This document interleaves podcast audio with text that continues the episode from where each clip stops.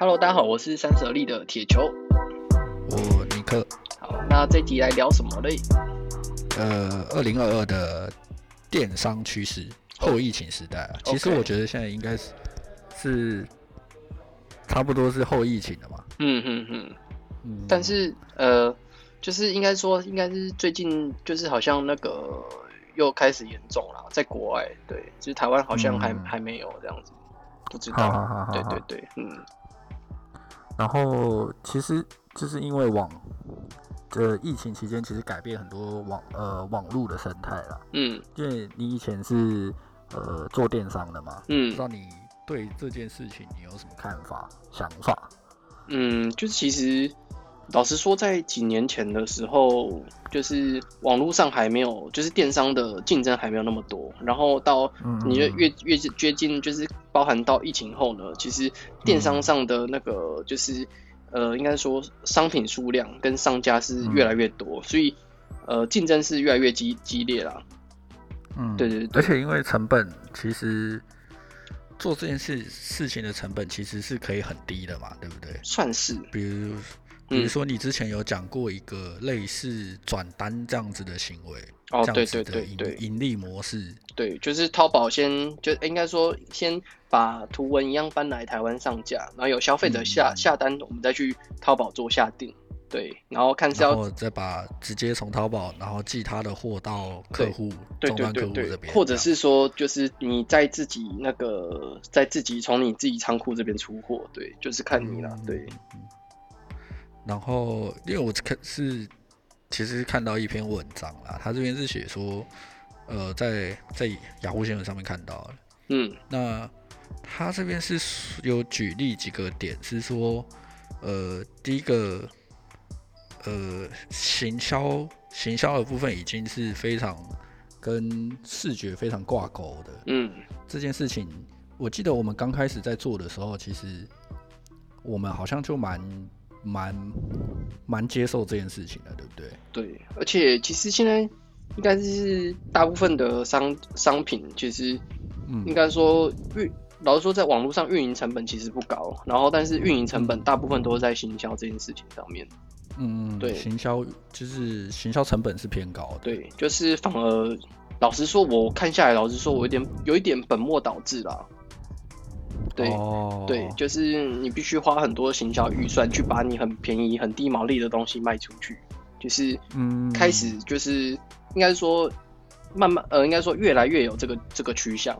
对，嗯，对对对对，好像，然后我觉得行销这件事情好像就是呃，就像你讲，就是你的产品怎么样，就呃，应该说你的行销好像大过你的产品非常多，这种感觉。有有有有的时候我在看看广告会被这件事情能够也不能说被被这件事情感到很厌烦哦，嗯，对对对，所以其实这个产品就比如说、嗯、呃呃吸尘器好了，嗯，然后你看哦，OK，其实吸尘器你不需要太多的那个介绍或者是。嗯，你知道吗？就是对我来说、嗯、，OK，我懂。它就我第一个画面我就 get 到它是吸尘器，我会用它，我知道怎么用。嗯，这样子。但是它就会有很多附加的东西，这样子。嗯、就是可能换家的换头啊，去除尘螨啊。对对对对对对对对对对对对对。对，现在好像都是用这种方式来做，然后再搭配上可能一些其他的行销的方式。嗯，对对，但是。呃，该怎么讲？就是因为因为现在应该是竞争越来越激烈，但是你不这么做，你东西又卖不出去，所以会有一点点就是、哦、就是不好的竞争关系。但是呃，就是我觉得很难很难避免啊。然后然后就是假设你的东西如果真的不是很好的话，就是你有办法在前期的时候可以卖出很多东西，可是。就是到后面，就是可能就比较不会有回头客再回去跟你买这个东西，就会变成，如果你一昧的走这个方式的话，会变成，嗯，就是你的品要一直换，一直换这样子。哦，你你意思是说，就是假设你今天是经营主的话，嗯，就是你你可以一直用这一套，但是你不能一直这一套用在同一个产品身上。对，因为因为因为它的就是会随着一个曲线往下递减啊。就是因为、啊、对一开始没有人没有人买过嘛，那买过了以后，这些人发现不好用，他也可能会去宣传，或者是就是啊，对对对对，或者是说就是就是好好跟好跟坏是同时成长的，对，或者是说他他不他可能不会再回去，就是回来跟你跟你买啊，对啊，啊，对对对，嗯，对，但是好像就是虽然虽然这件事情大家都已经习惯，但是好像免不了还是会有一些就是。变成一个传统的感觉，比如说 PC Home 或者是虾皮，嗯，嗯，一定一定要跟着那个购物节啊，或者是免运的活动啊什么的这样子。哦，对对对对。可是我觉得这件事情好像就又就是对我们来说，就像我们刚刚讲，就是模糊那个原本产品的焦点这样。啊，对啊，对啊，嗯，对对对对。好，这是反正这个就是其中一点嘛。对对对，嗯。对，然后另外一个讲到的是消费多元，嗯，多元消费，嗯，对，就是。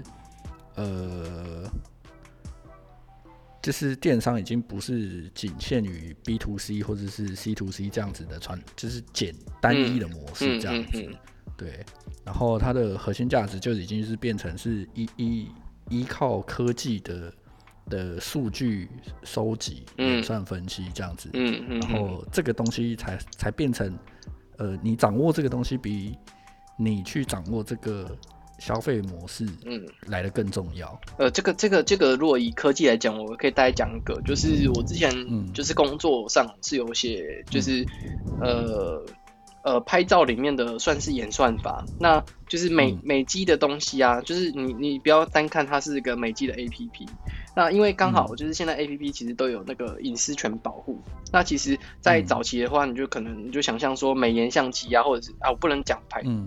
讲品牌啦，就是说有各种相机，因为不一定是美颜相机。那你会想说，哎，那他收集呃使用者的面部数据到底要干嘛？其实他们收集使用者面部数据，其实又跟化妆品产业有很大的关系。哦，对，他们甚至可以就是因为这些数据，然后可以去给化妆品产业去做出就是就是比较好的一个开发方产品开发方向这样子。对哦，对，那好，那这样子，比如说，假设你是铁球，今天你你是脸书，那我是电商的电商组，嗯，这样子，所以其实你你的意思是说，你数据是在你的手上，嗯，是在铁球你手上，嗯，然后你是把这些数据提供给我，然后我跟你做消费，这样子，是这样吗？你的意思是这样吗？应该算是这样讲好了。他其实，呃。它脸书的方面有点不太一样，就是我刚刚说的那个 App 广告商是有可能就是用这种方式去跟跟跟一些呃就是相关产业去谈合作，但是像脸书这种社群平台，他们是呃平常就是透过这种社群的的媒体流，就是这些消费使用者发的媒体流去统计资讯，就有自己的数据库以外，再就是你去下广告的。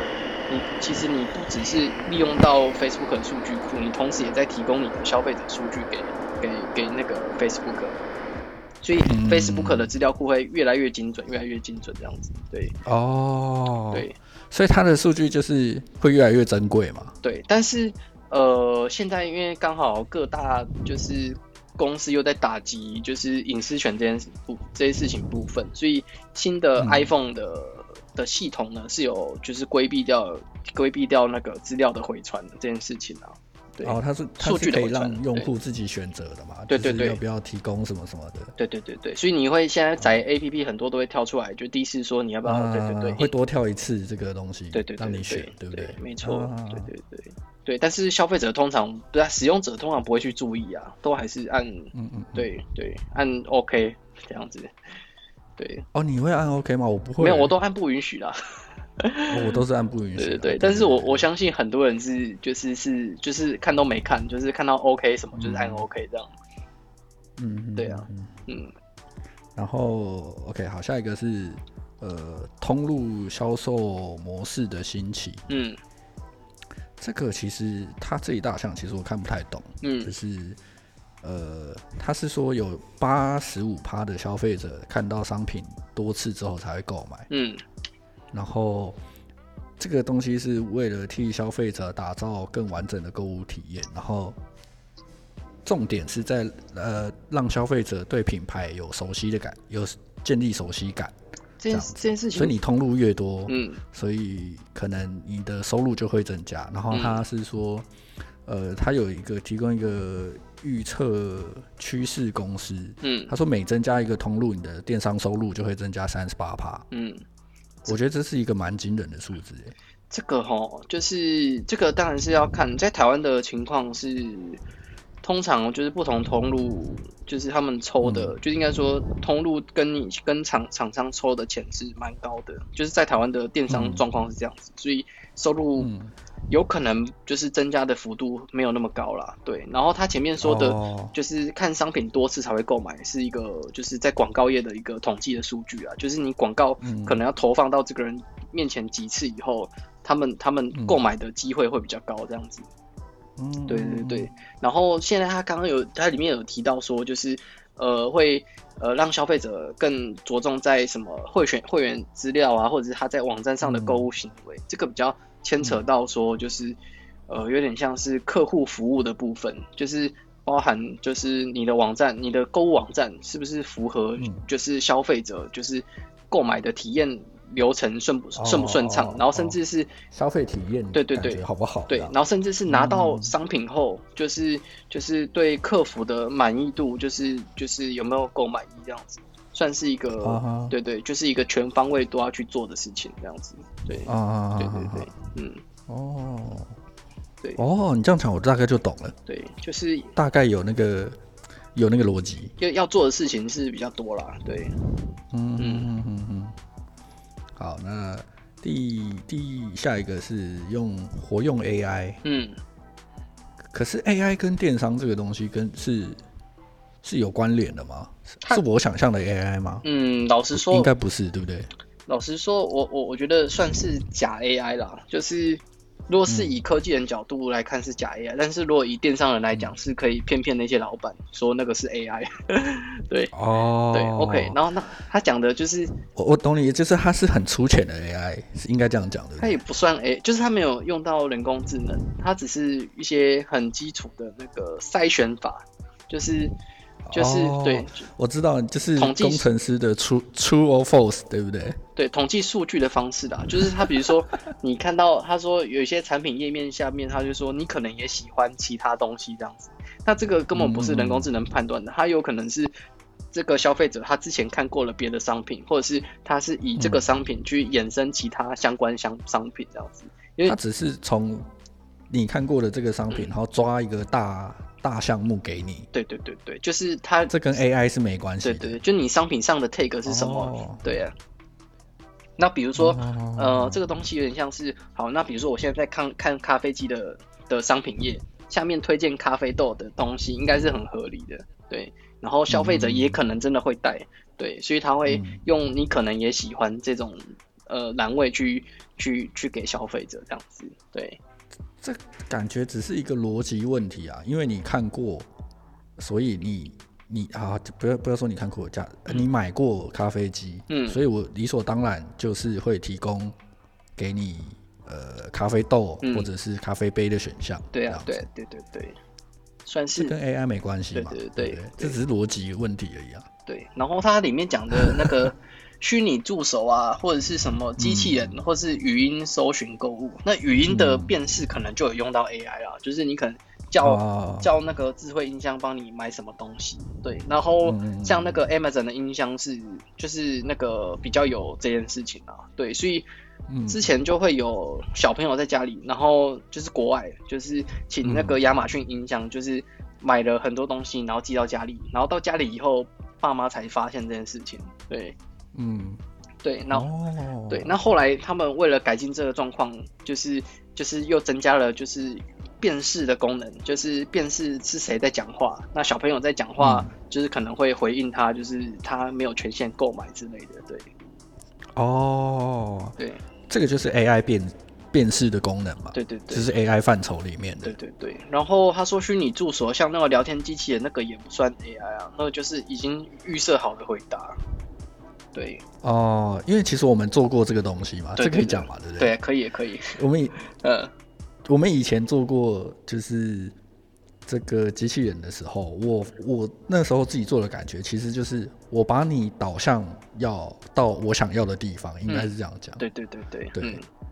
比如说，好，你你你要不要买？你不买，你为什么不买？什么什么？那我是不是可以提供你别的产品啊？什么什么什么这样子下去？对，都是设定好的。目的是，目的是让你停留更久一点，然后有更多创造更多的消费机会。嗯，对。然后，然后再是他说那个相机获得穿搭建议，那个这个就算这比较偏向有 AI 的，就是。就是他，就是把衣服可以贴起到那个，就是你相机画显示的人的画面上面，这样子，对，嗯、可以体验试穿衣服的感觉，这样子，嗯，对，然后，哦，对啊，那这 AI 的部分大概是这样啦，对，目前大部分都还是有点像是工具的辅助啦，对，嗯嗯，哦，第再下一个就是元元宇宙，嗯，对，那。他这边是讲说，呃，透过展示产品在现实生活中的样子，让消费者可以更更确定购买的，就让你有呃信心可以做出购买的决定，这样子。嗯，对，我觉得元宇宙现在元宇宙跟电商好像是。就是假设你今天是很大的电商，比如说你是虾皮或者 PC 哈，嗯，你你会投到投到元宇宙里面吗？因为你假设你以平台方来说，你进去，那势必这些，他其实我觉得就是他讲元宇宙这个词，好像就是比较没有符合，是不是硬套进去的啊？我觉得有点像是，因为他们觉得就是就其实你就讲 VR 跟 AR 就好了，就是如果是 VR 跟 AR 就确实有用到，嗯，像那个。